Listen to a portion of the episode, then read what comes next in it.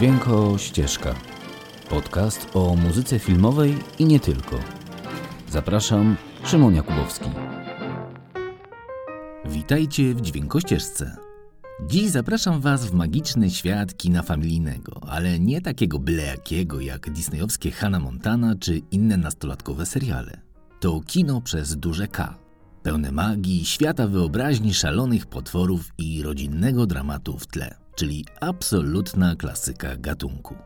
A dziś przed nami film jednego z najbardziej szalonych i odważnych reżyserów amerykańskich, który od lat nie daje się zaszufladkować żadnym etykietom. Mowa tu o Spike'u Jonesie i jego filmie z 2009 roku pod tytułem Gdzie mieszkają dzikie stwory. Muzykę do tego filmu skomponowała mająca polskie korzenie wokalistka grupy Jejeje Karen Lio Żelek, znana w środowisku muzycznym po prostu jako Karen O. Ale nie tylko jej muzykę na tej ścieżce dźwiękowej można usłyszeć, bo pierwotnie kompozytorem soundtracku miał być Carter Barwell, o którym już wam nieraz w dźwiękościeżce opowiadałem. Ale w 2009 roku nie był tak popularnym twórcą jak teraz i reżyserowi nie udało się namówić wytwórni do angażu przyjaciela. Co dziwne, Warner Brothers był zachwycony drugim wyborem. Kompletnie niezależną grupą muzyczną z Nowego Jorku grającą muzykę z pogranicza indie rocku i buntowniczą wokalistką Karen O. A dlaczego tak było? No, o tym już za chwilę. A teraz muzyka, zatem dźwięko ścieżkę czas zacząć. A przed nami Karen O i jej niesamowity świat z pogranicza jawy i dziecięcego snu. Hey. Hi. I could use a story.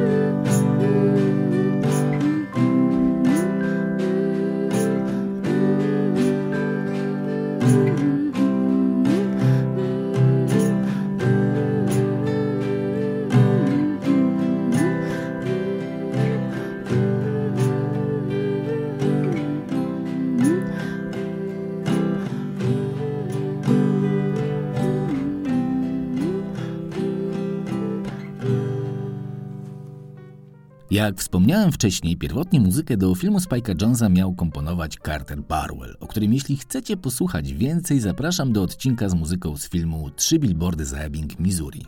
Ale wracając do tego filmu. Historia przyjaźni Barwella i Spike'a Jonesa zaczyna się na planie filmu Być jak John Malkowicz, który to film był debiutem fabularnym reżysera opartym na scenariuszu kolejnego wariata nowojorskiej sceny artystycznej Charlie'ego Kaufmana.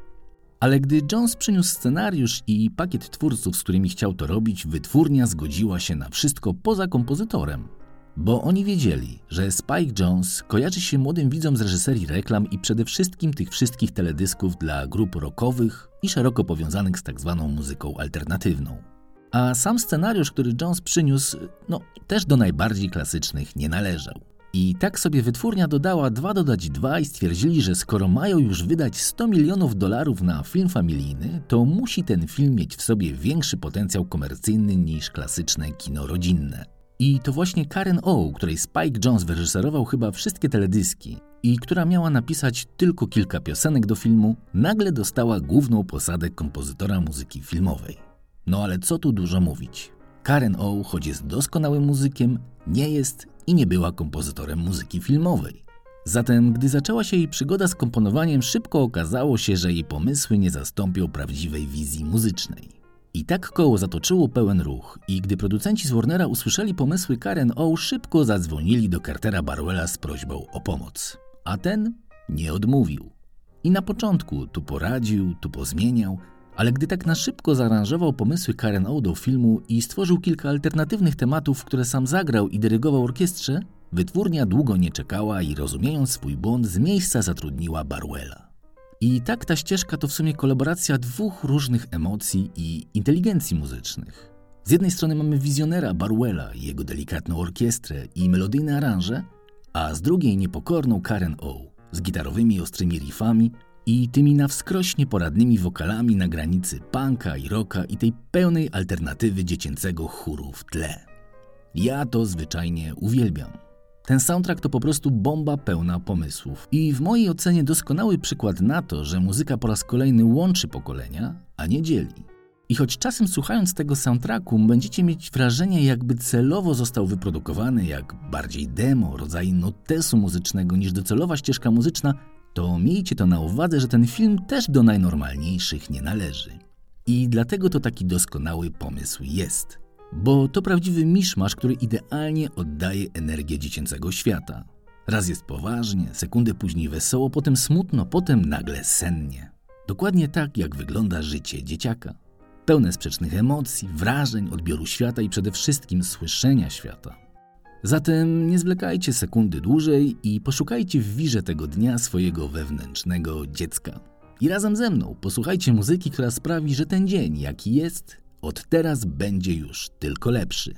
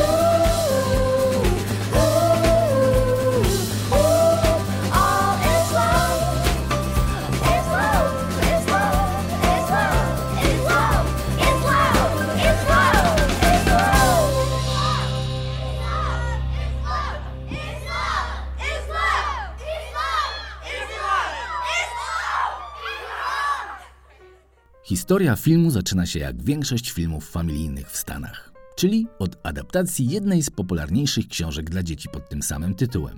W tym przypadku to oczywiście Gdzie mieszkają dzikie stwory, napisanej w 1963 roku przez Maurisa Sendeka. I w zasadzie treść tej książki można opowiedzieć jednym zdaniem. To historia ośmioletniego Maxa, który pewnego popołudnia spłatał parę brzydkich psikusów. Za karę jego matka zabroniła synowi jeść obiad i kazała mu iść do swojego pokoju. Tam chłopiec wyobraził sobie dziki las i morze, po którym pożeglował do krainy dzikich stworów. A dzikie stwory były przerażające. Ale nie mogły zmierzyć się z niesamowitą mocą Maxa, czyli patrzeniem w oczy bez mrugania, dzięki czemu został ich królem. Czuł się tam jednak bardzo samotny, przez co postanowił wrócić do swojej sypialni, a tam czekała na niego wciąż ciepła potrawa, którą matka zrobiła mu na kolację. I choć sama historia, jak sami przyznacie, jest prosta, to film Spike'a Jonesa już troszkę mniej. Bo plan był jasny i przejrzysty dla Warner Brothers. Wziąć jedną z najbardziej lubianych książek dla dzieci, wziąć jednego z najpopularniejszych reżyserów młodego pokolenia i połączyć wszystko w wielki sukces komercyjny. Ale Spike Jones to nie jest gościu, którego łatwo przekonać do prostych rozwiązań.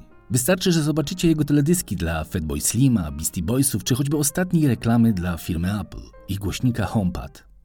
To za każdym razem jest mikrodzieło sztuki, wykorzystujące ruchome scenografie, efekty specjalne czy ukryte kamery. Po prostu wszystko, co sprawia, że nagle oglądany obraz jest świeży, piękny i choć to tylko klipy wideo, nie pozbawione refleksji i nierzadko głęboki w przekazie. I podobnie rzecz ma się z adaptacją tej prostej, jakby nie było historii. Bo wizja Spike'a Jonesa to nie bajeczka o drugiej szansie. To dużo szersza wizja w głąb dziecięcej psychiki, symboli, lęków i analiza samotności małego dziecka stojącego na progu dojrzewania.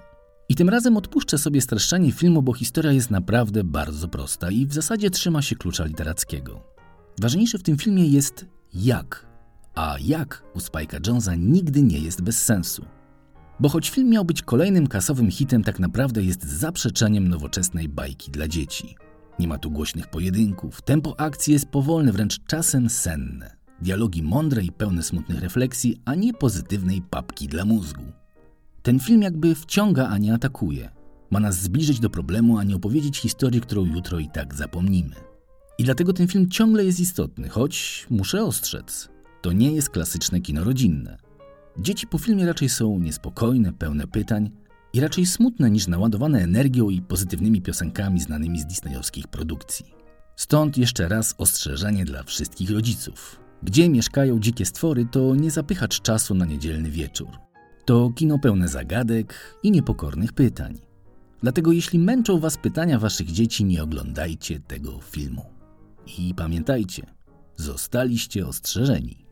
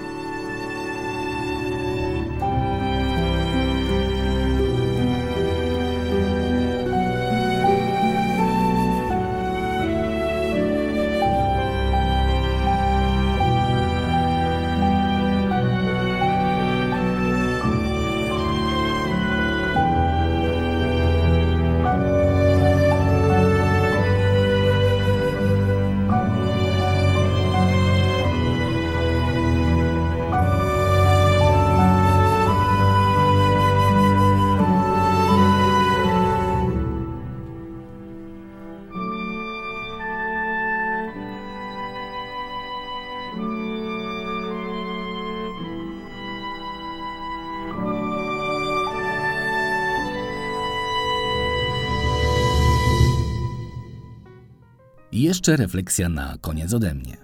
Tyle się mówi o edukacji młodego pokolenia, o tym, że czym skorupka za młodu nasiąknie i tak dalej, i tak dalej. A ja się w takim razie pytam, gdzie jest teatr telewizji młodego widza?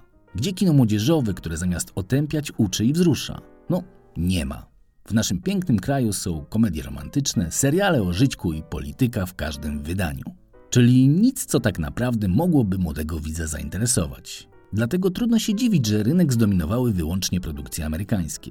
I nie to, że jestem jakimś prawicowym wariatem, wręcz powiedziałbym odwrotnie, ale jakoś nie widzę nigdzie w kinach i na VOD kapitana Polski. A kapitana Ameryka już kilka części jest do obejrzenia. Dominacja jedynej słusznej narracji jest zwyczajnie nieznośna. Chwała Wielkiej Ameryce. Tylko gdzie podziały się inne kultury?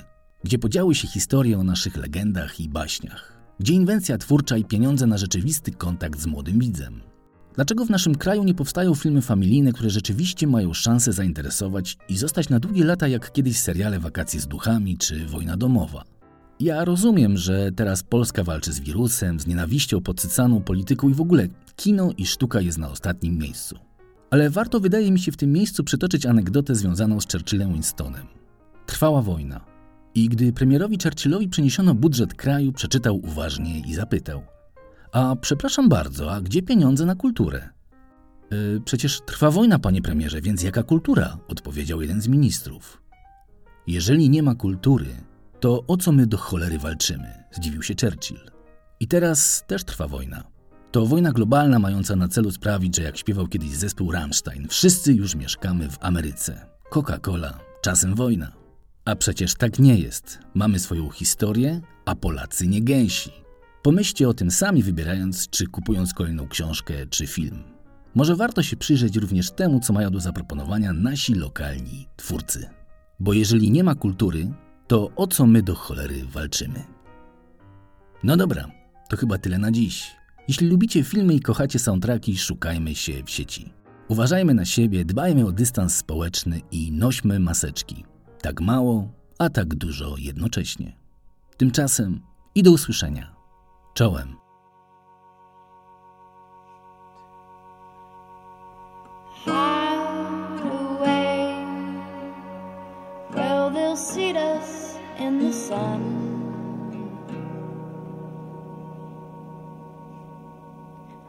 hide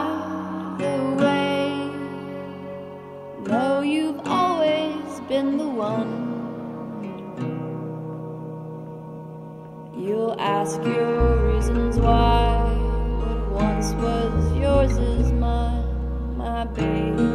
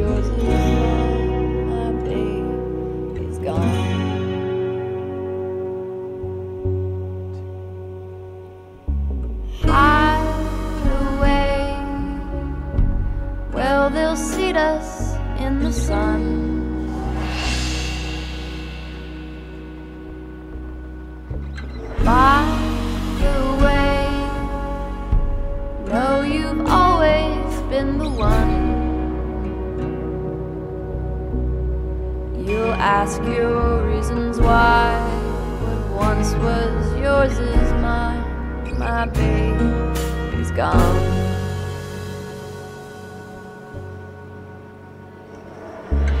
Right away, gonna take me from my